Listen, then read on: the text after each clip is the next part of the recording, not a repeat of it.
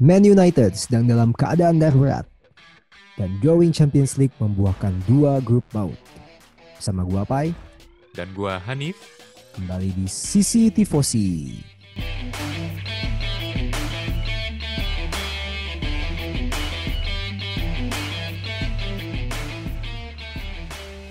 Gokil, week ini Premier League kompetitif banget. Skor gede-gede lagi. Lagi-lagi ya. Bener banget, Pak. Eh, banyak banget tim-tim yang apa ya? Yang baru datang atau baru apa? Baru memperkuat skuad mereka dan mereka berhasil tampil dan memberikan performa yang memuaskan gitu, Pak, bagi penikmat Iya. sepak bola. ya eh, nggak ngebosenin lah. Iya, bener banget. Tapi maksudnya ya IPL kapan sih nggak ngebosenin? Eh, setiap musimnya selalu memberi kejutan, cuma nggak expect aja dalam baru, baru match week ke empat ini ya. Em, banyak kejutan yang sudah terjadi gitu.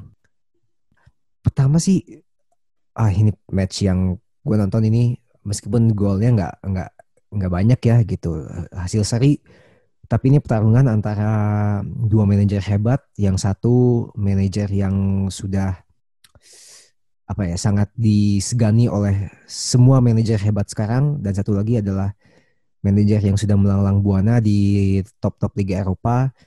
Ya nggak semua sih dan selalu membawa sukses bagi timnya.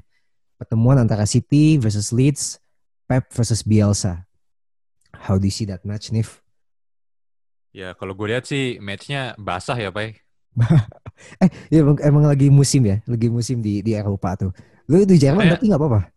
Sebenarnya ya sebenarnya nggak nggak homogen sih, Pak. Cuma emang sekarang tuh udah masuk musim gugur ya. Jadi ya udah mulai berawan, udah nggak panas dan mungkin beberapa tempat contohnya kayak di Inggris ya yang emang terkenal karena hujan. Hmm, ya. Mungkin di sana hujannya lumayan sering, Pak. Jadi ya it's not it's not shocking lah kalau memang beberapa match sekarang harus dimainkan dalam kondisi hujan gitu, Pak. Ya, ya, ya, ya. Em, ya lihat match kemarin, ya of course di atas kertas City lebih unggul, harusnya mereka menang. As always. kalau kalau lihat eh, apa ya squad dan eh, cara bermain dan segala macam, tapi ada sesuatu di Leeds. I Dan jangan know. lupa Pak, jangan jangan lupa Pak, Leeds ju- eh sorry, Manchester City juga udah diperkuat sama signing terbaru mereka ya. ya Ruben Dias investasi terbaru mereka ya, yaitu Ruben Dias. lagi-lagi Ya mungkin uh, debut dia ya, debut debut dia ya. Jadi Yoi. belum terlalu bisa dinilai. Tapi anyway, um, ke depannya harusnya City nggak ada alasan lagi nih kalau dia masih punya masalah di lini belakang gitu ya. Um, center back mungkin ya. Tapi kalau di kalau di wing back um, kanan ataupun kiri kemarin kelihatan banget weak link-nya atau yang yang terlemahnya adalah um, Benjamin Mendy. Beberapa kali betul. telat telat telat uh, mundur um, apa ya? Tidak meyakinkan aja gitu. Kalah sprint mulu sama uh, pemain Leeds gitu. Hmm. Tapi attacking wise mereka memang kemarin nggak nggak nggak spesial ya Leeds. Um, tapi bagaimana mereka mengatur defense mereka karena uh, coba lu buka statistik kan. Ready Pak. Ya. Kasih tahu dong nih berapa shotnya City nih. Jadi sebenarnya gini Pak, uh, kan kita sama-sama tahu ya di atas kertas eh, City pasti tim yang diunggulkan kan. Ya ya. Dan biasanya game akan berjalan dengan City dominan menguasai bola gitu. Itu Hmm. sering terjadi gitu, entah Ya. 60%, 70% ball possession atau berapapun lah dan mungkin eh, tim lawan cuma berhasil counter attack sekali-sekali dan mungkin berhasil nyetak gol gitu dan akhirnya seri gitu. Itu biasanya skenario yang sering terjadi gitu, Pak. Tapi Hmm. ternyata di sini di luar dugaan nih, Pak. ya. Ternyata Leeds sedikit lebih dominan dibanding City di lapangan ya, Pak ya. Karena buktinya ball possession-nya Leeds itu lebih tinggi daripada Manchester City gitu, Pak. Itu Hmm, iya, iya. eh, 5-2 berbanding eh, 4-8. Wah oke. Ya tipis lah. Ya, ya beda tipis. Jadi bukan bukan City yang mendominasi pertandingan gitu. Justru ini terlihat ya seemingly seemingly even gitu, Pak. Hmm, hmm, hmm, hmm. Seperti tim yang emang rival gitu. Padahal Leeds kita tahu sendiri kan, dia tim yang baru datang dari ke Premier League gitu ya. Iya. Dan emang eh, eh, beberapa statistik obvious lainnya seperti eh, eh, duel yang eh, yang persentasenya itu sama-sama 50-50 50-50 Pak. Jadi Oke. nggak ada yang menunj- menunjukkan bahwa City ini dominan gitu Pak. Hmm, hmm, hmm. gitu dan uh, untuk uh, shot shot sendiri uh, City berhasil membuahkan uh, 23 peluang ya shots shots aja ini Pak Ber, Shit, berbanding berbanding 12 leads dari leads. Oke. Okay. Okay. Nah, cuma yang menyedihkan tuh di sini ini Pak, shots on goal ya Pak. Hmm. City cuma dua, sedangkan Leeds tujuh. Iya, iya, iya. Iya. Gue inget banget karena itu uh, meskipun City melepaskan banyak tendangan, tapi banyak banget diblok oleh pemain belakang Leeds gitu. It, um, sigap banget sih kemarin Liam Cooper, Robin Koch itu bisa bisa ngeblok um, tendangan-tendangan City. Ya, ya sayangnya golnya nggak bisa lebih dari satu sih itu. Dan gue lihat juga apa uh, shot shot dari luar kotaknya City itu tujuh dibandingin Leeds yang cuma satu. Jadi kalau gue lihat sih uh, City juga banyak meluncurkan tembakan dari luar kotak penalti ya. Mungkin itu uh, buah dari frustrasi mereka juga dari kesigapan lini belakang Leeds gitu, Pak. Iya, iya, iya. Betul, betul. Ya Sterling dan Mahrez dan De Bruyne itu yang yang kalau nggak salah yang banyak melepaskan tendangan uh, jarak jauh ya dari luar kotak penalti tapi ya ya tidak bisa membuahkan apa-apa uh, dalam pertandingan Dan ini, kemarin. Ini menunjukkan bahwa Leeds selain tim yang baru datang ke Premier League dengan uh, semangat yang membara, dia juga tim yang men, uh, menunjukkan bahwa mereka mampu evaluasi dari minggu ke minggu gitu, Pak. Karena oh, ya. Uh, di di game pertama kan waktu mereka lawan Liverpool, mereka uh, bermain atraktif, tapi mereka masih kebobolan 4 dari Liverpool gitu. Jadi hmm. itu menunjukkan bahwa lini belakang mereka masih longgar. Yeah. Dan di game uh, match week 2 dia juga berhasil menang 4-3 kan. Yeah. Di match week 2 uh, oke okay lah mereka akhirnya bisa menang dengan bermain atraktif tapi mereka masih kebobolan tiga gol menunjukkan bahwa lini belakang mereka masih uh, kurang konsisten gitu tapi sedikit lebih baik dan sekarang kita sama-sama lihat gitu uh, uh, uh, Leeds United uh, berhasil menahan imbang City satu sama dan uh, di sini kita bisa lihat uh, lini belakang mereka tuh semakin disiplin pak karena yeah. Ya. uh, mereka semakin banyak menang tackle uh, kurang lebih uh, 52% eh, tackle berhasil mereka menangkan gitu ya, nah, dibanding City yang cuma 48%. Dan mereka berhasil membuat uh, eh, 19 clearance. Oh. Dan okay. juga uh, uh, ini uh, recovery mereka berhasil uh, 9 kali gitu Pak. Jadi kita bisa lihat ada kemajuan yang signifikan dari uh, lini pertahanan Leeds United. Iya, iya, iya. Ya. maksud gue um, melawan tim sekelas City dengan dengan penyerang yang fantastis ya, um, bermain cepat, shooting yang ya akurat gitu uh, seharusnya. Ya, mereka berhasil merapatkan lini belakang mereka dan uh, ya tampil baik gitu. Meskipun di on the other end of the pitch um, mereka nggak bisa menghasilkan banyak gol ya gitu. Tapi ya mungkin ini yang dikejar oleh Bielsa gitu. Um, ya nggak muluk-muluk lah meskipun main di kandang tapi lawan City um, ya sudah satu poin juga kita bisa bisa apa ya bisa bisa bisa kita ambil lah cukup cukup banyak yeah. positif yang bisa diambil dari Leeds kemarin tapi tidak dari City tentunya um, baru kalah dari Leicester 5-2 minggu kemarin dan satu sama sekarang lawan Leeds kayaknya memang harus bebenah lagi ya bukan dari segi transfer ya kalau gue lihat ini jokes on City ya Pak ya. Jadi yo, Leeds yo, yo, sebagai pendatang yo. baru mereka no pressure sebenarnya. Bahkan no menurut gua bisa menahan imbang Manchester City satu sama dengan segala resource yang Manchester City punya. Ini menurut gua udah udah cukup bagus buat Leeds United gitu ya. Iya iya. Dan ya. mereka mereka cuma bisa uh, they could only get they can only get even better from this gitu. Mm-hmm. The only way is up. Yeah. Jadi menurut gua uh, kudos to uh, Leeds United dan Manchester City masih harus lebih banyak uh, berbenah di internal mereka ya, entah dari segi apanya ya. ya, um, apa ya? Mungkin kemarin um, defending lagi sih itu karena kalau build up dan segala macam ya yeah, it was fine actually kecuali babak kedua ya Kevin De Bruyne kayak nggak tahu ke mana gitu cuma um, lini belakang lagi kalau mungkin kemarin-kemarin center back mereka ya sekarang wing back mereka gitu dari Kyle Walker sama uh, Benjamin Mendy yang banyak blunder. Ya tapi um, mau transfer lagi susah. Uh, ya duitnya nggak tahu ada apa enggak. Tapi Senin besok kan juga udah sorry Selasa apa Senin ya udah transfer deadline ya. Jadi ya sudah dengan resource apa yang apa yang ada oleh yang dipunyai oleh Pep Itu yang harus dimaksimalkan di City. Tapi um, well, kudos to Leeds. Sekarang mereka posisi 7 kalau nggak salah. Gokil, gokil, gokil, gokil. Tim tim promosi meskipun baru 4 match, 3-4 match mereka sudah bisa berada di papan tengah. Oke, Ya. gokil sih, gokil. gokil. I mean, sekarang juga it's still too early, Pak. Gue masih berani bilang it's still too early. Ya, it's not too early. Karena yang yang poinnya 7 masih banyak, yang poinnya 9 masih banyak. ya, ya, 6 masih belang-belang banyak sih. banget. Jadi ya.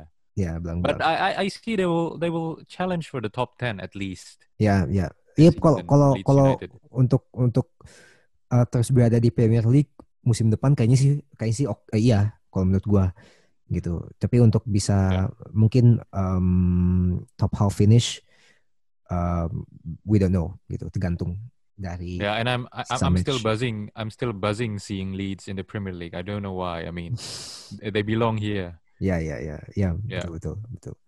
Oke, kita langsung ke London, di mana ada pertandingan antara Chelsea lawan Crystal Palace. Akhirnya Chelsea bisa menang dengan meyakinkan 4-0 kemarin lawan Crystal Palace. Gol yang keren dari Ben Chilwell, satu gol, satu assist.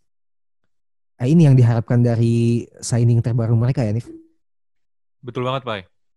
Walaupun eh eh, ya belum semua pembelian barunya Chelsea bisa udah bisa menunjukkan performa yang apik ya, tapi untuk Ben Chilwell it, it, it was a brilliant performance yesterday. Ya. And ya menurut gua oke lah. Oke banget golnya. Oke. Ya cuma memang memang balik lagi sih. um, beban terbesar adalah di uh, Werner dan Havertz yang kayaknya belum bisa apa ya udah empat match nih belum bisa tampil se Iya. apa yang masyarakat harapkan Walaupun walaupun di di walaupun di eh, Carabao Cup udah lumayan ya, Pak ya. Tapi udah Ya. out juga sih. ya udah out juga sih ya, Ya, gimana Tapi anyway, eh, sebenarnya yang menarik dari pertandingan ini selain, eh, I mean, Chelsea itu absolutely dominan ya, dominan banget dari possession, duel, se- semuanya lah. Bahkan bahkan Crystal Palace nggak nggak sama sekali membuat shots on target, Pak, Ya. nol. Ya. Gitu. Jadi ya itu absolutely eh, dominant performance. Eh, berarti eh, ya lini belakang mereka juga be- bekerja dengan efektif dan berhasil. Jadi emang ya emang it was a totally deserved win. Tapi paling yang bisa di highlight dari pertandingan ini adalah uh, di uh, di akhir-akhir pertandingan Chelsea dapat dua kali penalti dan dua-duanya diambil sama Jorginho. Dan uh, sempat ada uh, sedikit uh, sedikit ini ya apa?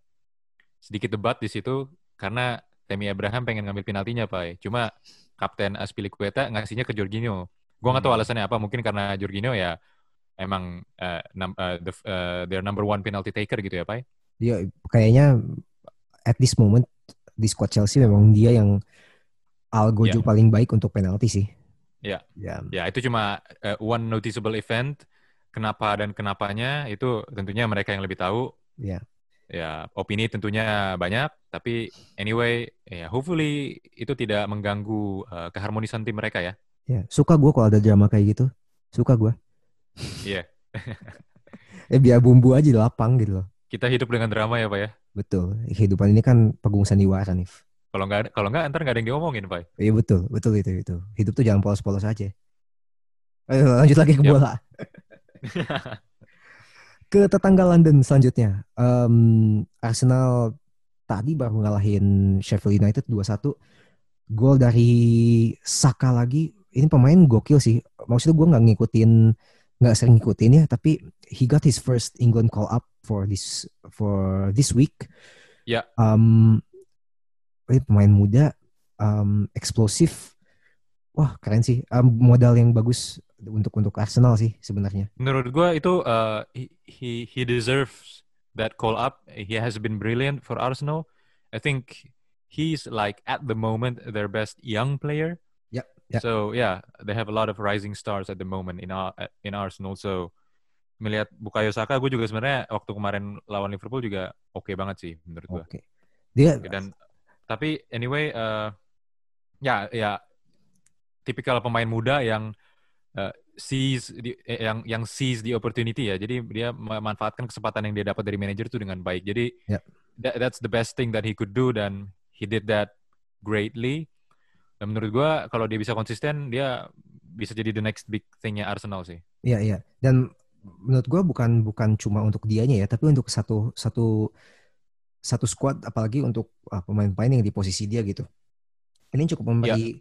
cukup memberi um, kompetisi untuk um, untuk pemilihan uh, starting lineup untuk Arteta ya gitu, uh, starting eleven ya sorry.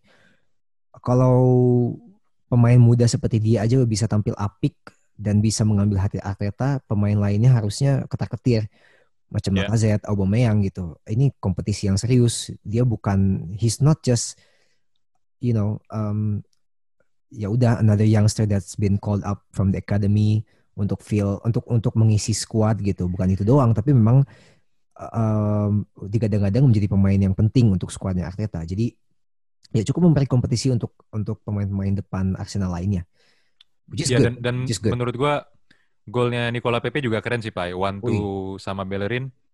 Ya klasik uh, larinya seorang winger dari samping dan uh, one two sama fullback lari sampai ke dalam gol. Rutin ya, ya? Rutin simple banget. rutin tapi tetap keren. And then yeah, yeah. Uh, yeah it's a mesmerizing to watch gitu pak. Ya yeah, yeah, betul betul betul. Oke. Okay. dan ya eh, overall berarti kesimpulannya adalah Arsenal masih terus membangun momentum mereka dari performa mereka yang sangat baik menurut gua akhir-akhir ini apart from that loss to Liverpool hmm, yeah. tapi mereka yeah. berhasil menghibur diri dari uh, Carabao Cup yang berhasil mereka menangkan dari penal dengan penal, uh, melalui penalti jadi mereka uh, punya squad yang moralnya lagi bagus, punya striker yang uh, yang yang luar biasa, punya pemain muda yang lapar, dan punya kiper yang kelas dunia gitu. Yoi, Ben Leno. Ya ini side track dari Carabao eh dari sorry dari IPL sedikit. Pemain di Carabao gokil sih. Yoi, yoi kelas, banget. Kelas banget Ben Leno. Itu. Bahkan kayak uh, gue sendiri sebagai fans Liverpool ya kayak, ya I mean the game uh, 0-0 ya dan penalti could go either way. Tapi gue tetap ngerasa Arsenal eh, they, they deserve to go through yeah. just because of Leno. Yeah. Yeah, yeah. he he deserved it. He was outstanding. Yeah, uh, that's it. Setuju, yeah. Setuju. I mean, I mean, menurut gue bisa jadi nomor duanya Jerman nih, Pak. Eh, sekarang satu masih Neuer ya? Masih, Pak. Masih. Menurut ya. gimana, Pak? Ah, bisa, boleh lah ya bisa. dicoba ya. Bisa bisa. Ter Stegen lagi cedera, bisa lah. Bisa. Oke okay, siap. Bisa siap. bisa. Kita lihat gimana kelanjutannya nanti ya. bisa bisa bisa. Oke. Okay. Um, itu untuk London. Nanti kita akan balik lagi ke London, tapi sekarang kita ke um, bahas Newcastle versus Burnley. Ini juga pertandingan yang ya kalau untuk uh, mata awam mungkin ah, apaan sih tim papan tengah, tapi sebenarnya melihat pertandingan antara tim papan bawah atau tim papan tengah tuh seru juga gitu loh. Karena mereka kadang-kadang mainnya lebih ngotot gitu loh. Dan kemarin Newcastle Newcastle ini lagi lagi lumayan nih. Setelah kemarin momentum seri lawan Tottenham sekarang eh kemarin menang 2-0 lawan uh, Sheffield United. Sorry 2-1 apa 2-0 gue lupa. Dan Saint Maximin underrated player underrated winger gokil banget 3-1 lawan Burnley ya 3-1 ya oh Sheffield yeah. Burnley sorry uh, Burnley Pak iya iya tadi gue ngomong Sheffield dan semua gol uh, Newcastle United itu adalah kombinasi antara Callum Wilson dan Alan Saint Maximin ya. Yoi, Wilson gokil, Maximin gokil. Eh, Jolinton nggak golin ya? Enggak ya? Jolinton kalau nggak salah golin kalau nggak salah, enggak, cuma enggak enggak, enggak ya? Enggak ya? Enggak.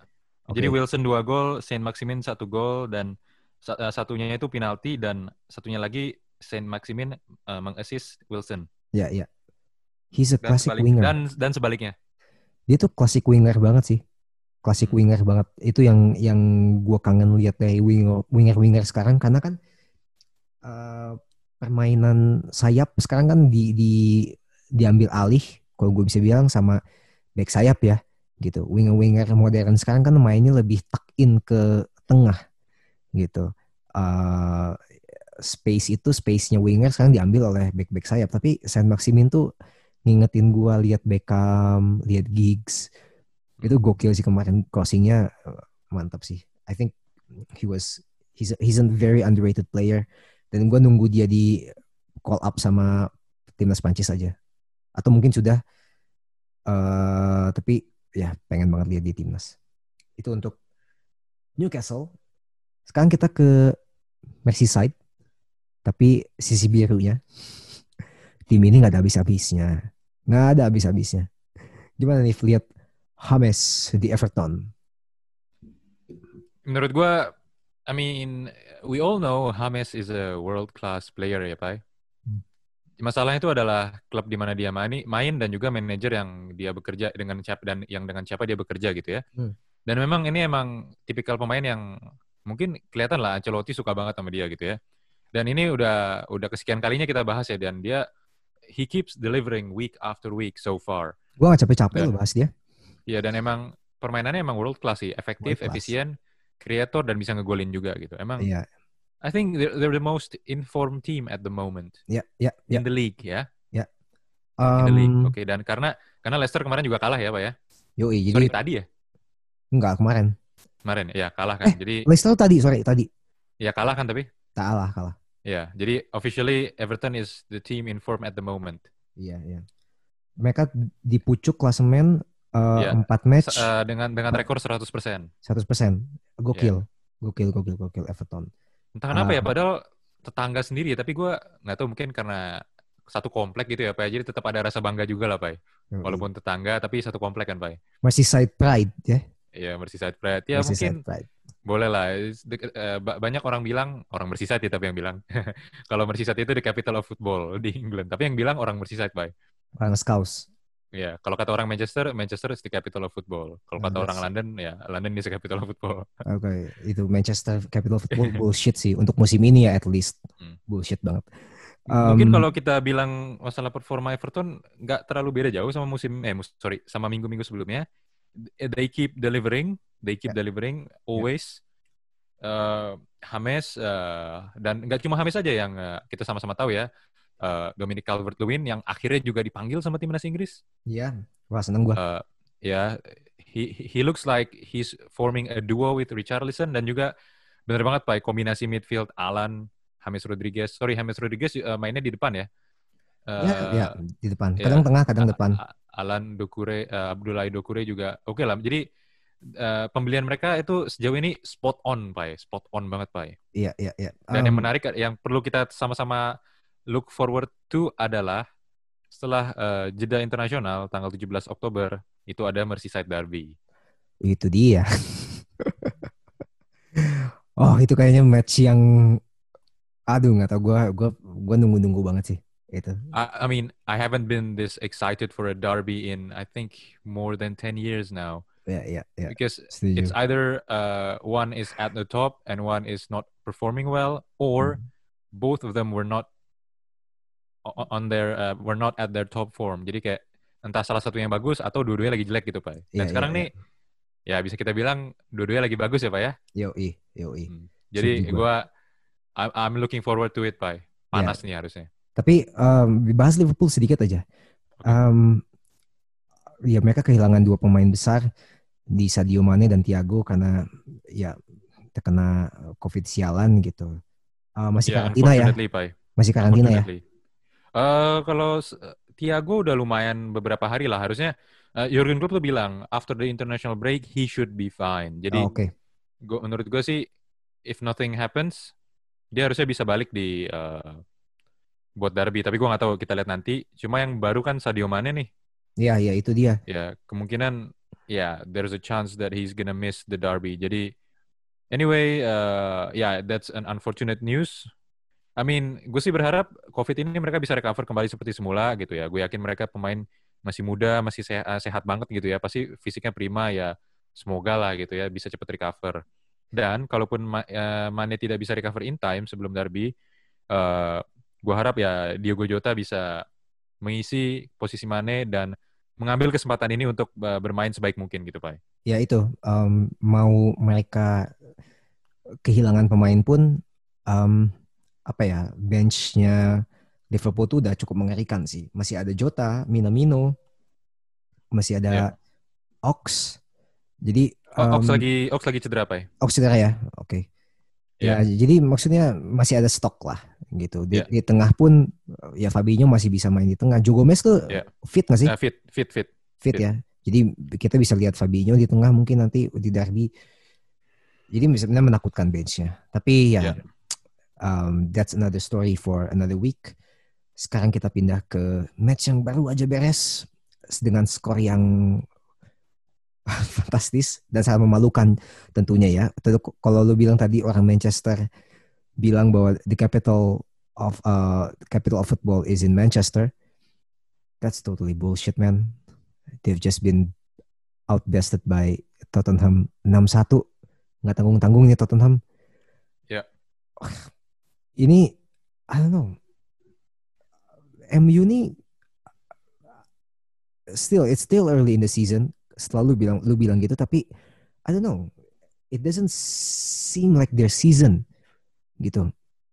Uh, empat udah empat match mereka nggak konsisten gitu. Satu satu kemenangan doang. Dan itu pun hoki gitu. Maksud gue ya mm, it's a bit um, lucky lah gitu. Tapi di pertandingan selanjutnya lainnya mereka kalah gitu. I don't know what's wrong with them.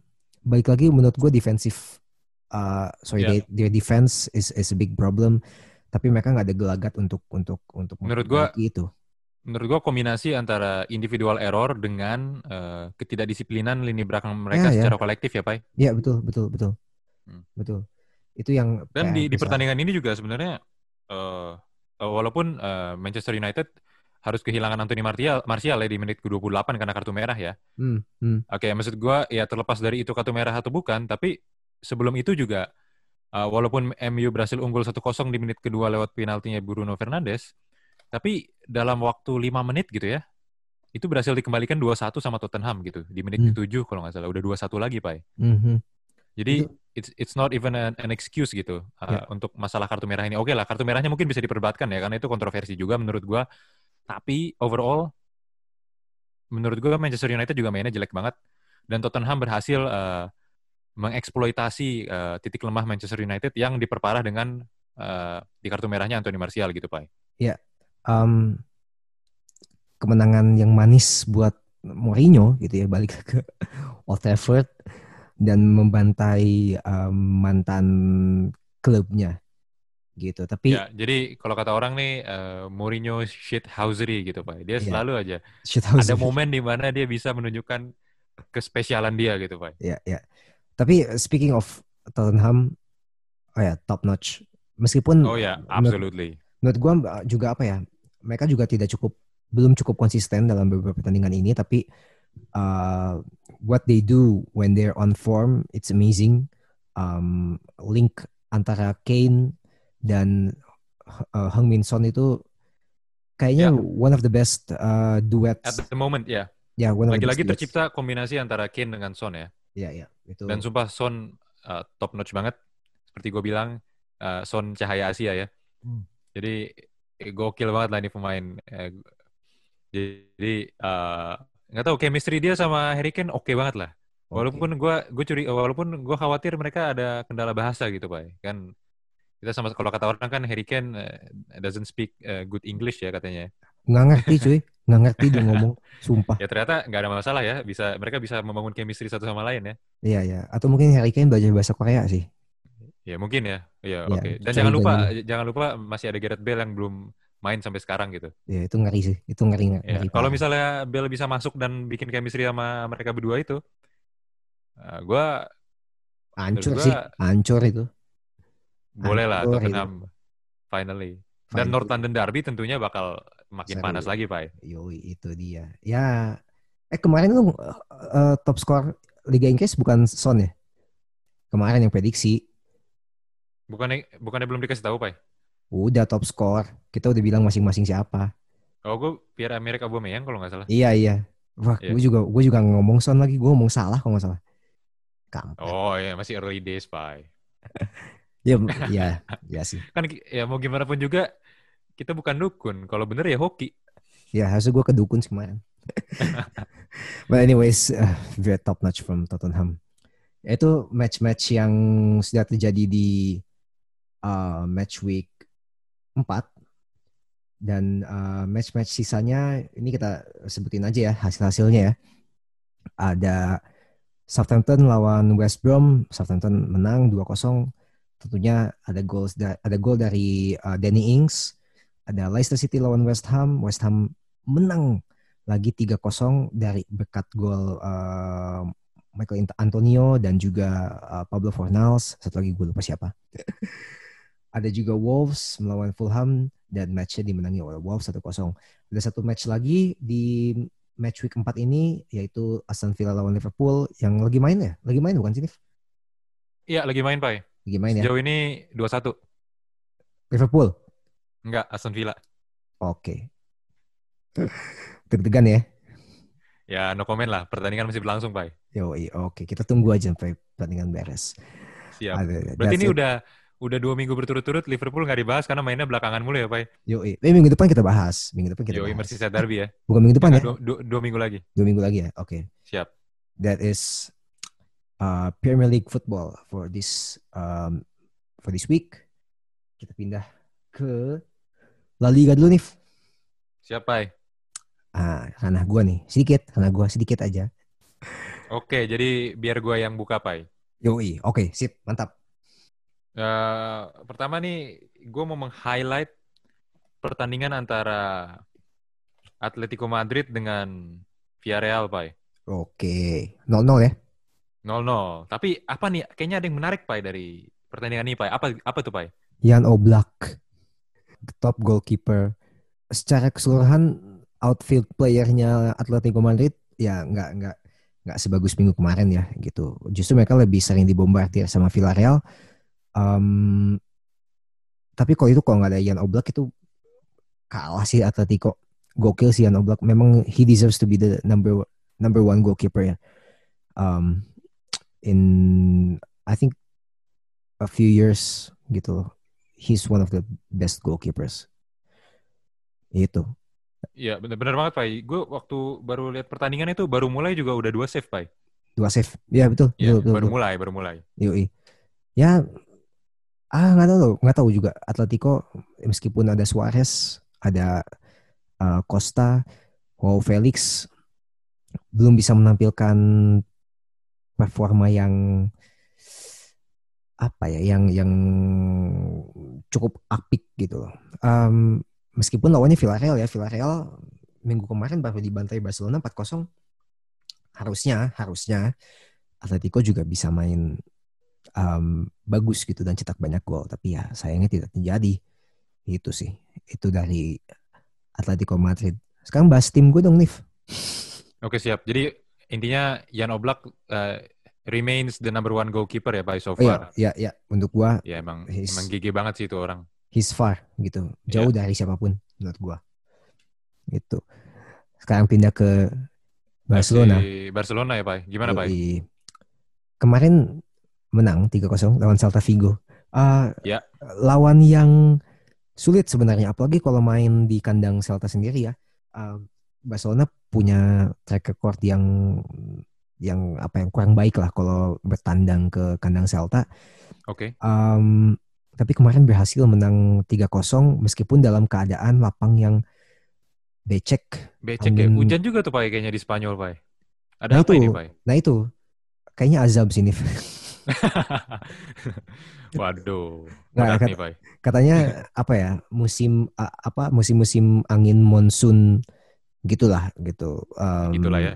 Ya, ada no gue bukan orang uh, geografi, hmm. jadi gue nggak terlalu paham. Tapi uh, sepertinya itu yang sedang terjadi di Eropa. Kemarin juga di Leeds uh, seperti itu. Jadi kayaknya dat dataran Eropa memang lagi ya meskipun nggak semua ya, nggak semua kena, tapi lagi musim-musimnya lah. Uh, ya kemarin becek banget lapangnya. Oh, mereka sulit passing, sulit build up dari belakang uh, banyak pemain yang apa kepleset long lay pun kartu merah, tuh ya? ya karena sebenarnya bukan bukan dia pengen tackle sih. Menurut gue itu juga ada kesalahan dari uh, lapang yang licin ya. Ada faktor itulah. Jadi um, it's not totally his fault. Tapi selain itu selain faktor-faktor lapangan yang faktor lapangan dan cuaca yang tidak mendukung Barcelona berhasil memenangi pertandingan 3-0 dan mainnya juga masih masih masih oke okay, gitu meskipun yeah. kemarin ya sedikit yeah. lebih mengandalkan Messi daripada pertandingan sebelumnya itu sih Tapi gue tetap sih Pak, uh, stand out player tetap Ansu Fati kalau menurut gue. Oh, tetap, Karena kalau tetap, Messi, tetap, Messi nggak usah dipertanyakan lagi ya. Hmm, hmm. Uh, menurut gue dia masih tetap bermain seperti Messi yang biasanya. Dia tetap Ya. profesional Ya. despite uh, the situation. Dan Ansu Fati uh, tetap dia menjadi rising star Barcelona ya hampir dua musim terakhir ya Pak ya. Em, baru musim kemarin sebenarnya sih. Baru musim Em, kemarin ya. Ya musim kemarin atau musim ini Pak. Ya, musim kemarin sebenarnya apa ya breakout season kali ya disebutnya ya, gitu. Iya. Em, musim ini baru dipermanenkan ke tim utama dan eh, ya I think I think karena bisa dipermanenkan sekarang ya harusnya eh, udah nggak bisa dibilang breakout season lagi. Justru sekarang pembuktian dia gitu untuk bisa menjadi pemain inti di di tim tersebut. Tapi berawal dia sih sebenarnya yang gua yang gua highlight ya bagaimana dia he always comes late in that um, apa uh, opposition area selalu uh, apa ya main agak lebih deep dan suruh ngejar bola ke depan dan akhirnya membuahkan gol itu yang yang sepertinya lawan belum belum bisa baca gitu. Uh, Iya. Sepertinya ya analisa gembel nih karena banyak golnya yang kayak gitu. Jadi ini pemain gokil sih. He's got the speed, he's got the eye for the goal, very He's got the clinical. age. He's got the age, yes. 17 tahun. Gue ulang lagi 17 tahun. Dan ini dari La Masia Pak ya. Lama siap, ya lama siap. Lama Apakah ini bisa jadi tanda-tanda kebangkitan La Masia lagi Pak? Belum tahu karena Lamasianya lagi nggak terlalu bagus. Belum bisa menghasilkan pemain-pemain sekelas eh, Pique, sekelas Xavi, Iniesta lagi itu belum. Dan Oke oke. eh, karena terlalu banyak stok pemain di tim utama, jadi Ya. em, apa ya kesempatan bermainnya juga minim untuk pemain-pemain muda ini gitu. Kecuali memang eh, fantastis seperti seperti Ansu Fati itu aja sih. Ada Oh juga ya, satu satu hal satu hal lagi Pak, gue mau nanya sedikit eh, pendapat lu tentang Coutinho setelah dia pulang dari Bayern Munchen, Pak. Menurut lu gimana performa dia so far? Oh, he's a key player. Key player. Um, gimana dia link up sama sama pemain lainnya ya meskipun meskipun dia kan nggak di situ semusim gitu tapi bagaimana dia balik lagi dan dia bisa link up bisa ngeblend dan bisa apa ya bisa ngangkat satu tim itu itu amazing sih Um, Mungkin menurut gua that was the point of his loan move to Bayern Munchen, Pak. Karena biasanya kan pemain kalau dipinjemin tuh berharap dia berkembang dan kembali jadi pemain yang lebih baik kan. Dan mungkin kalau lu sekarang ngelihat Coutinho yang kembali dan Coutinho yang sekarang lebih baik dari Coutinho yang sebelumnya gitu ya. Berarti Eh, itu loannya pasti. berhasil dong, Pak. berhasil Terus kayak kayak kayak dia uh, uh, musim pertama kan kelihatan tuh Hmm, uh, kurang pede ya, masih Iya, kurang ngeklik, kurang pede walaupun bisa bisa golin, bisa assist tapi tidak belum sesuai harapan ya, belum sesuai Hmm. price tag-nya ya, Pak ya. ya ya ya Tapi terus dia dipinjemin ke Bayern Munchen, di sana mungkin dia ngeklik sama pemain-pemainnya, uh, dapat game time, bisa bisa berkembang, menang treble lagi ya. menang table Ya. terus terus dia pulang jadi pemain yang lebih pede gitu kan, Pak ya, lebih lebih berotot juga ya, Pak ya. ya itu gokil sih Nah. terima kasih Bayern Munchen Terima kasih Bayern Munchen. ya apa ya sebenarnya kayak gue, gue pribadi waktu dia pindah ke Munchen gue nggak berharap dia balik lagi ke balik lagi ke Barcelona gitu karena Oh. ya eh, buka masalahnya apa ya ya udahlah gitu pasti dia akan lebih sukses di Munchen dan eh, ya mainnya juga lebih ngeklik di sana gitu maksudnya ya dia kepake juga di sana jadi ya maybe he won't come back tapi akhirnya dia dipanggil lagi um, oleh Kuman gitu jadi ya Yeah. I think it was a, it was a good call dan I mean, it was a good if good if experience he's better now, if he's better now, then it's worth it, right? Ya, ya, ya, worth it, worth it banget gitu. So, I'm happy, I'm happy. Um, tesnya adalah sekarang sebenarnya Eh, lawan Sevilla. Ini bentar lagi bakal main lawan tim gede lagi karena kemarin-kemarin mungkin lawan tim ya yang relatif lebih kecil daripada Barcelona. Sekarang melawan tim yang ya sejajar lah gitu kalau bisa dibilang. Jadi the real test for Kuman and the whole team is is in this match. Jadi itulah. I think that's it for La Liga. Let's move on to Serie A. Ini liga yang lagi gokil juga sebenarnya. Uh, kemarin nonton Roma lawan Udinese. Uh, what a goal from Pedro nih. Iya, Pak, bener banget, Pak. Ini gol apa istilahnya? Gol winning eleven nih, Pak ya? Gol ya kalau kalau aduh di, di di control stick tuh apa ya golnya? Uh, kotak, kotak. R kali ya, kotak R kali ya. Ya ini shot shot kuat, shot keras dari luar kotak penalti, Pak. Mm-mm. Ya meskipun kena tiang dulu tapi ah gila sih. Ya, um, I think Roma has a really a very good uh, player in their hands, um, very experienced. Jadi ya memang memang butuh lah pemain kayak gini. Meskipun Yeah. apa ya, ya the whole squad is not really that uh, amazing at this moment ya, at this moment. Yeah. Tapi ada adanya sosok Pedro, semoga bisa mengangkat satu tim ini jadi lebih Dan sayangnya lagi. sayangnya mereka juga masih kehilangan beberapa pemain karena cedera juga kan, Pak. itu sih, itu sih masalahnya. Jadi Hmm. I don't know. Um, kalau konten untuk title enggak sih, tapi ya minimal bisa posisi-posisi Eropa lah. Uh, musim untuk musim ini ya, nanti di akhir musim. We'll Yeah. see. We'll see. Yeah. Dan ada big match uh, Lazio lawan Inter Milan ya. Jadi istilahnya ini eh, dua tim yang paling kuat dan yang paling terdekat untuk bisa me- men- eh, Nempel Juventus lah. eh, mendethrone, gue nggak tahu bahasa Indonesia, Pak, sorry. Ya mendethrone Mengkudeta. Juventus gitu, Pak. Mengkudeta. Mengkudeta, oh ya benar banget, Pak. Aduh. Mengkudeta Juventus, Pak, dari tahtanya gitu, Pak. Jadi Ya, ya. menarik dan diwarnai kartu merah nih, Pak. Hmm. Untuk eh, Ciro Immobile dan Stefano Sensi. Men- yang menurut gue overall dua du- kedua kartu merah tersebut lumayan konyol sih, Pak. Ada Kayak- apa dengan dengan kartu merah musim ini ya? Eh musim Kayak- sorry, minggu ini. Yang kayak kayak kegaplok dikit terus kayak reaksinya baru satu detik kemudian terus ya biasalah drama-drama akhirnya wasitnya tri- eh, convince gitu kan Iya. oke lah kartu merah gitu Eh tapi nggak lihat VAR nih. gue gue kurang tahu pak karena gue nggak tahu di sana pakai VAR nggak sih Kayaknya Serie A tuh salah satu liga yang belum. Tapi harusnya udah ya. ya, Wah, I don't know. ya mungkin kayak kayak kemelut juga pak ya jadi kayak banyak pemain yang ngerumunin wasitnya dan debat-debat nggak jelas Ya ya ya dan biasa si lah. si korban juga kan ya guling-guling lah kesakitan nutupin muka lah ya gitu-gitu Iya, kan jadi iya. kayak mungkin Bukan berhasil lah review. meyakinkan wasitnya gitu Ya ya ya ya. dan kedua kartu merahnya juga menurut gua menurut gua ya lumayan kontroversial sih tapi ya oke lah A- a- anyway uh, overall uh, pemain uh, game ini sebenarnya di apa ya lumayan imbang walaupun possessionnya lebih banyak di Inter Milan ya Pak Yoi. sekitar uh, 60 banding 40 cuma Hmm.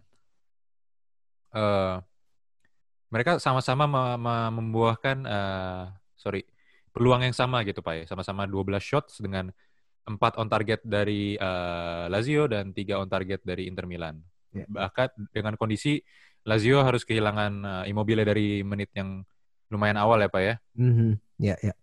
Ya. Eh, sorry sorry garing menit menit 70 cuma intinya uh, cuma intinya uh, mereka bisa tetap bisa membuat peluang yang banyak gitu pak Ya ya. Um, highlight gue sih Inter Milan ya lagi lah lagi lagi lagi bagus gitu. Ya. Link up antara Hakimi, uh, Lukaku, juga Iya, benar banget, Pak. um, siapa namanya uh, Gagliardini di tengah itu gokil sih. Um, a, a- a good team to watch dan seneng banget mereka bisa masuk Champions League sebenarnya ya dan Iya. bersaing dengan tim-tim besar lainnya itu patut ditonton. Mereka atraktif banget sekarang dan gue suka nontonnya. Meskipun gue dukung AC Milan kalau di Serie A, tapi seeing Inter Milan is a, is a joy to watch. Itu. Itu Serie A. Sekarang ke Bundesliga. Nonton Dortmund lawan Freiburg nggak lo? Enggak, Pak. Nonton highlightnya aja, Pak. Oh, gue nonton tuh. Gimana, Pak? Gimana komentar lu, Pak? Kalau gitu. Gio, Gio Reyna cuy. Tiga asis ya? Tiga assist. Gokil. Dan ya Halan juga. Wow. Untuk umur dia ya. Untuk untuk kelas umur dia. The best striker. At this moment. Untuk kelas Dia umur, umur berapa dia. sih? 20. Umur 20. 20 ya. 20. Ada siapa lagi emang seumur itu ya? Nggak San- banyak lah ya Ya, yang Sancho, sebagus dia. Sancho 20. 21, Ya, 20, menurut- 20 Pak. Menurut gua Erling Haaland ini ya, Menakutkan. oke, menakut, menakutkan sih. Orangnya juga menakutkan, Pak. Ya, itu dia. He, he- the next Zlatan Ibrahimovic. Iya. Eh, typical typical villain banget sih mukanya, Iya. posturnya, eh, gaya ngomongnya segala macam. Tapi ya eh, at the end of the day kapasitasnya sebagai striker itu nggak bisa dipungkiri sih, meskipun umurnya masih muda. Tapi kita Dan maksudnya dom- do- dominan banget ya Pak ya, kayak uh, Dortmund berhasil menguasai 66% possession Pak. Jadi dominan ya, banget. ya, ya, Mm. Dengan shot uh, berhasil 16 shots on target dengan tujuh uh, shot, uh, 16 shots dengan 7 on target Pak. Jadi uh, lumayan uh, banyak uh, shots on uh, shots on target gitu. Jadi cukup produktif di lini depan dengan lini belakang yang tentunya clean sheet ya. ya, ya, ya. Ya, kuncinya sekarang tinggal konsisten aja.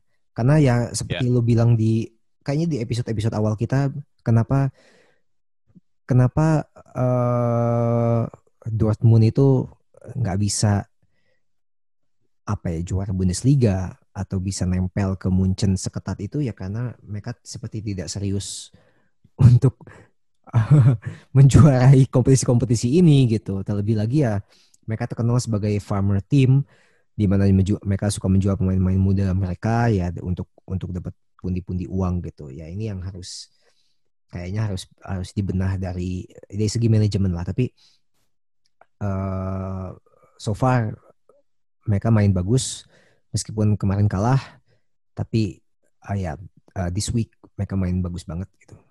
Satu lagi tim kesayangan seluruh Jerman, RB Leipzig juga menang besar lawan Schalke, lawan Schalke lagi, lawan Schalke lagi. Ya benar banget Pak. Sebenarnya uh, Leipzig uh, mereka tampil klasik Leipzig ya dengan Klasik, klasik, uh, klasik. uh, uh, sangat menyerang dan sangat atraktif.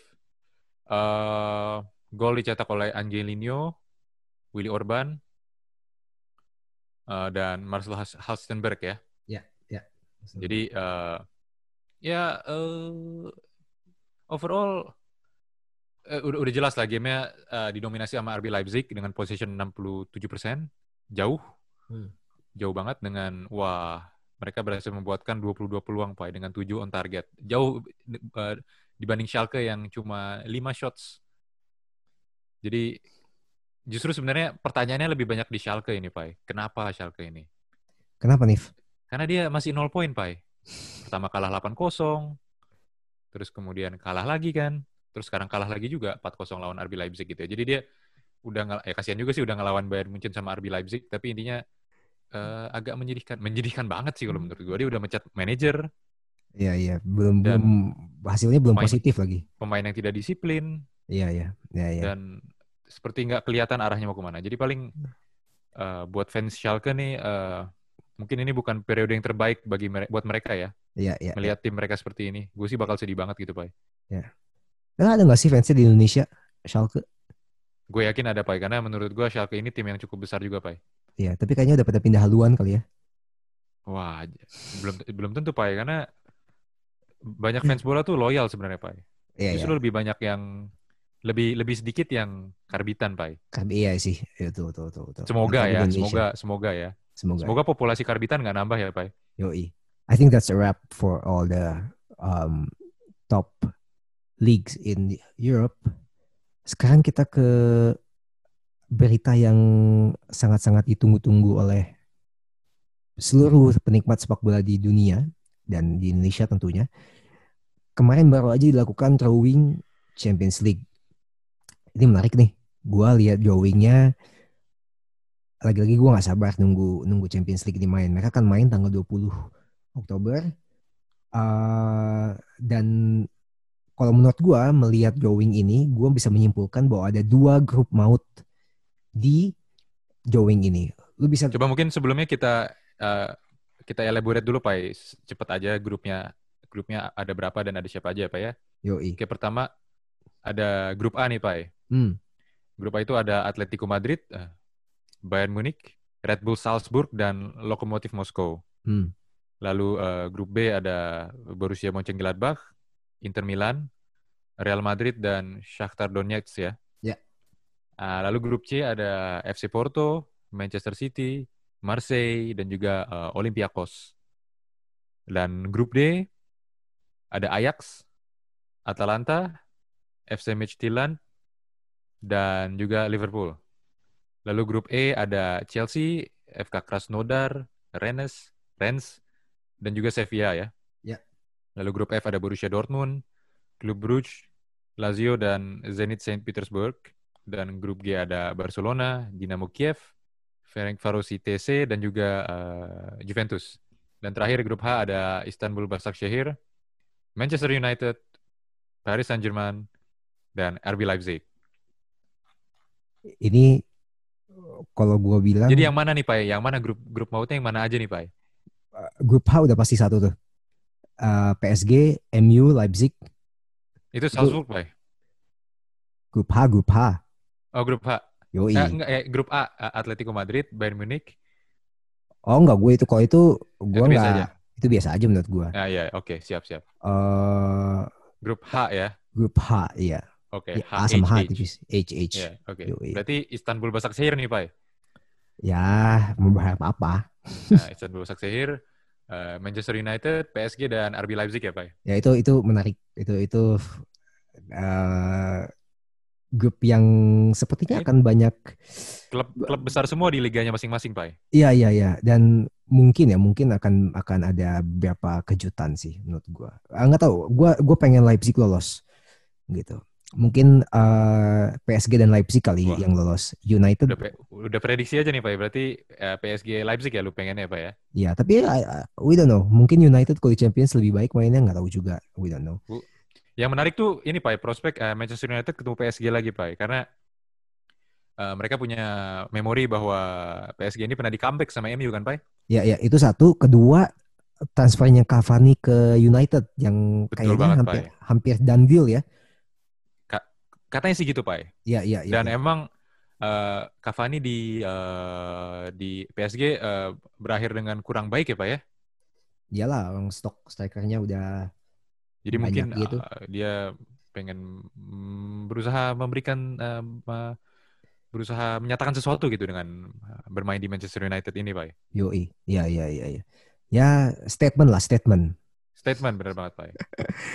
Dan Terus kalau kalau grup yang lain gimana Pak? Coba Pak, menurut lu Pak? gua Nah, ini aja, singkat aja, siapa yang bakal lolos kemungkinan? oke sa- eh, di grup mau satu lagi ya menurut gua itu ada di grup G ada Juve, Barcelona, Kiev dan Ferencvaros. Eh ya nggak tahu gua kalau Dinamo Kiev mungkin bisa bisa memberi kejutan, tapi eh, ini salah satu grup maut menurut gua salah satunya ya. Eh Juve bertemu Barcelona, Ronaldo bertemu Madrid, eh so- bertemu Messi lagi dan em, mungkin Juve Barcelona akan lolos kemungkinan besar.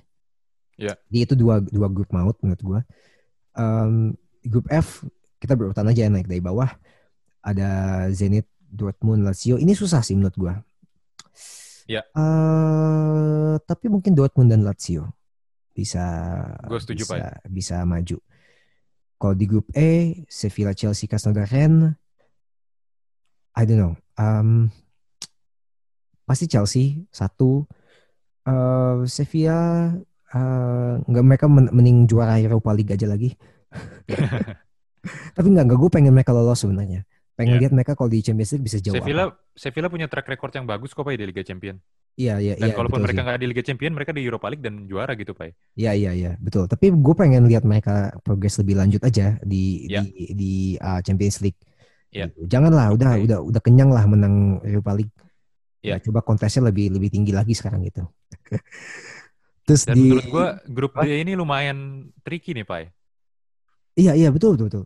Gue setuju gue setuju. Tim tim top di liganya masing-masing Pak. Iya iya iya. Ya meskipun apa ya um, nggak tahu Atalanta apakah musim ini bisa memberi kejutan lagi. Tapi prediksi lu gimana untuk grup D? Eh, prediksi gua, aduh susah sih Pak. Gue pengennya tentunya Liverpool lolos ya, obviously ya. Cuma kalau Ajax dan Atalanta gue belum bisa menilai banyak nih Pak, karena gue belum melihat mereka main juga Pak. Iya iya. Ajax tuh udah apa ya kehilangan banyak pemain sebenarnya. Dan ya, dan to be fair buat Mitch Tilan, gue juga eh, belum kenal. Jadi siapa tahu mereka bisa jadi tim kuda hitam malah Pak. Jadi gue nggak tahu ya. Jadi to be fair aja nih buat mereka nih. Ya, kecil kemungkinan, tapi bisa jadi. Ya, ya. Ya, it's uh, apa ya masih what if lah semua. Ya. Untuk grup C, City udah pasti lolos menurut gua. Um, I don't know, it's all between Marseille and Porto. Um, mungkin Marseille bisa lolos. We'll see about that. We'll see Yeah. about that. Grup B, ini uh, pretty straightforward menurut gua antara Madrid dan uh, Milan, Inter Milan yang lolos. Um, I don't see Shakhtar Donetsk progressing. Oke. Untuk A, yeah, I think this is pretty obvious too. Uh, Bayern Munich and Atletico. Oke. Berarti pertanyaan gue berikutnya ini, Pak. Apa? Ini kan Liga Champions League ini kan terkenal banget nih, Pak, yang, sangat entertaining dan penuh kejutan nih, Pak. Yuk. Dan setiap tahun tuh pasti ada kandidat-kandidat tim kuda hitam, Pak. Ini prediksi kasar lu dulu aja nih, prediksi dukun lah kalau bahasa kita mungkin ya. Berapa tim nih? Menurut lu, eh, menurut lu sebutin lah kira-kira dua apa tiga tim yang berpotensi jadi kuda hitam, Pak. Buat musim ini ya. Hmm. Prediksi lu aja, Pak. Ini nggak ada hadiahnya kok, Pak. Tenang aja, Pak. Isiin saldo GoPay gue lah. Bisa diatur nanti. Um, gue kalau nyebut Leipzig bisa kuda hitam bisa kuda hitam lagi nggak ya? Eh, menurut gua nggak, karena dia eh, apa ya istilahnya ya? Udah kuda hitam janganlah kuda hitam lagi gitu. Iya, maksudnya dia dia papan atas gitu di Liga Jerman dan dia musim lalu oke lah. Cuma musim ini mungkin dia terlalu agak overqualified buat menjadi kuda hitam, Pai. Ah, Oke oke oke. Um, Atalanta gimana? Ya, dia kemarin juga nyaris kuda hitam, tapi nggak masuk semifinal sih. Ya, tapi ini ini menurut gua aja, Pak ya. Jadi sebenarnya terserah lu, Pak. ya oke lah, boleh lah, boleh lah, boleh, boleh. Satu lah ya kasih satu lah ya. Kasih, kasih, kasih. Satu Atalanta. Mungkin Gladbach. Gue pengen lihat mereka lolos. Oke, Mungkin Gladbach. oke. Um, satu lagi lah ya. Boleh. Eh, Marseille. Marseille, siap. Marseille. Lu long. Oke, gua. Oh iya. dong. Gua prediksi gua Shakhtar Donetsk, Oke. FC eh, FC Porto dan atau Dinamo Kiev. Wah, timnya benar-benar kecil gitu. Ya kan gue bilang kuda hitam, Pak. Penuh kejutan. Wah, Dan ini susah kayak gue bilang ya dukun aja, Pak. Pakai feeling, Pak. Aduh gue semedi dulu deh. Ya nggak apa-apa nanti kan kalau terbukti orang bisa play lagi episode ini dan ngecek kan siapa di antara kita yang lebih kredibel, Pak. Iya iya betul betul. Tapi kalau mau main judi bola ya jangan jangan pakai prediksi kita ya. Eh, resiko ditanggung sendiri ya, Pak. Resiko tanggung sendiri itu kita nggak nanggung. Ya. Oke, akan main tanggal 20 Oktober dan uh, pastinya akan sangat dinanti uh, Champions League Ya. musim ini.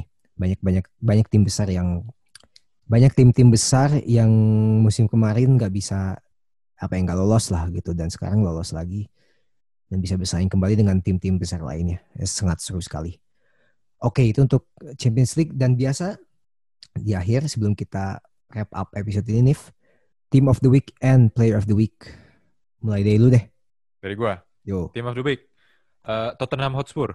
Ya, eh, jawabannya obvious. Dan sampai sesaat sebelum kita mulai rap, apa rapat lagi. Sampai sesaat sebelum mulai kita rekaman ini, sebenarnya gue masih bingung, Pak. ya, Karena tadi mereka masih main ya. Baru banget kelarnya sebelum kita rekaman. Iya iya Cuma eh 6-1. Dan performanya sangat apik. Boleh lah. Boleh lah, boleh boleh boleh. Ya setuju. Kalau. Player of the Setuju. Week gua eh, Son Heung-min. Lagi ya. Emang lagi ya? Oh iya iya benar-benar. Match week? Ya kan, Peta- em- pertama em- kedua? Match week kedua kita milih Son Heung-min. Emang emang performanya bagus, Pak. Gimana dong? Iya iya. Gua kalau gua mencoba untuk I, I, I would like to mix it up a, a bit gitu. Ya. Mau Eh, sama juga nggak apa-apa kok, Pak. Yoi. Gua team of the week gua jatuh ke Leeds. Oke, fair enough. Uh, lawan tim gede, mereka bisa imbang, main atraktif atraktif banget sih enggak, cuma bisa nahan dan bisa menghasilkan gol. Itu gokil menurut gua. Uh, biasa Ya. cukup jenius untuk itu. Um, player of the week gua gua nggak akan pilih dari EPL, gua akan pindah ke Bundesliga. The American Dream Gio Reyna. Tiga Oh assist, ya benar, Pak. Benar. Di, ya Oh. layak banget sih, Pak. layak umur 17 banget. tahun. Gokil. Go. uh, Erling Haaland sendiri bilang he is the American Dream. Ya, he's Bahkan bahkan gue juga bilang dia di American Dream, Pak. Nggak cuma Erling Haaland aja, Pak. iya iya. Eh Pulisic geser, geser Pulisic. Waktunya Ya, Eh, beda beda panggung, Pak. iya, Beda iya. panggung, beda posisi. iya sih. Ya kalau Kan misalnya Kalau kata kalau kata Instagram BR Football ya yang tentunya punya Amerika ya. Hmm. Kan ini American talents eh, in different leagues in different clubs itu ada Christian Pulisic, ada Gio Reyna, ada Serginho Dest, Ya. ada uh, Baru Weston pindah ke McKennie. Barcelona. Ya. Ya dan Ya, tentunya seneng. lumayan banyak nih anak-anak Amerika nih. Iya, iya. Terutama kalau dan juga kalau lu mau ngitung Amerika Utara ada Alfonso Davies juga di Bayern Munchen ya. Ya, ya. Ya gimana mereka bisa deliver aja Ya. itu di timnas. Itu aja Ya. sih. Dan Kalau ditunggu ya juga ditu- ditunggu juga talent-talent dari benua Asia ya, Pak ya. Yoi. Kurang kurang repre- direpresentasi apa? Kurang direpresentasikan nih di liga-liga top Eropa nih. ya, Selain ya. Afrika, Amerika Utara dan juga Amerika Selatan. Nah, itu mah udah jelas lah. Ya, udah jelas. Ini Asia nih, aduh. Tapi ada Son Heung-min, tapi Hmm. ditunggulah. Mungkin pemain-pemain muda dari Indonesia ke depannya ada yang bisa tembus ke IPL, who knows, Pak? Ya bisa jadi, bisa jadi. Hmm. Selama Mungkin ini anak lu, ja- mungkin anak lu nanti, Pak ya? anak gua kalau main enggak anak gua main musik aja lah, jangan main jangan main bola. Iya, siap-siap. Duitnya itu mahal. Siap. Ah ya, oke. Um, I think that's it for this week. Kita udah ngomongin banyak banget match-match dari berbagai liga di uh, Liga Top Eropa, uh, ngomongin Liga Champions juga, dan juga selalu ngomongin um, Team of the Week dan Player of the Week versi kita sendiri. I think it's a wrap for this episode. Nif, thank you banget udah ngobrol-ngobrol lagi. As always, my pleasure, Pak. And uh, thank you all for listening. We'll see you next episode. Goodbye. Ciao.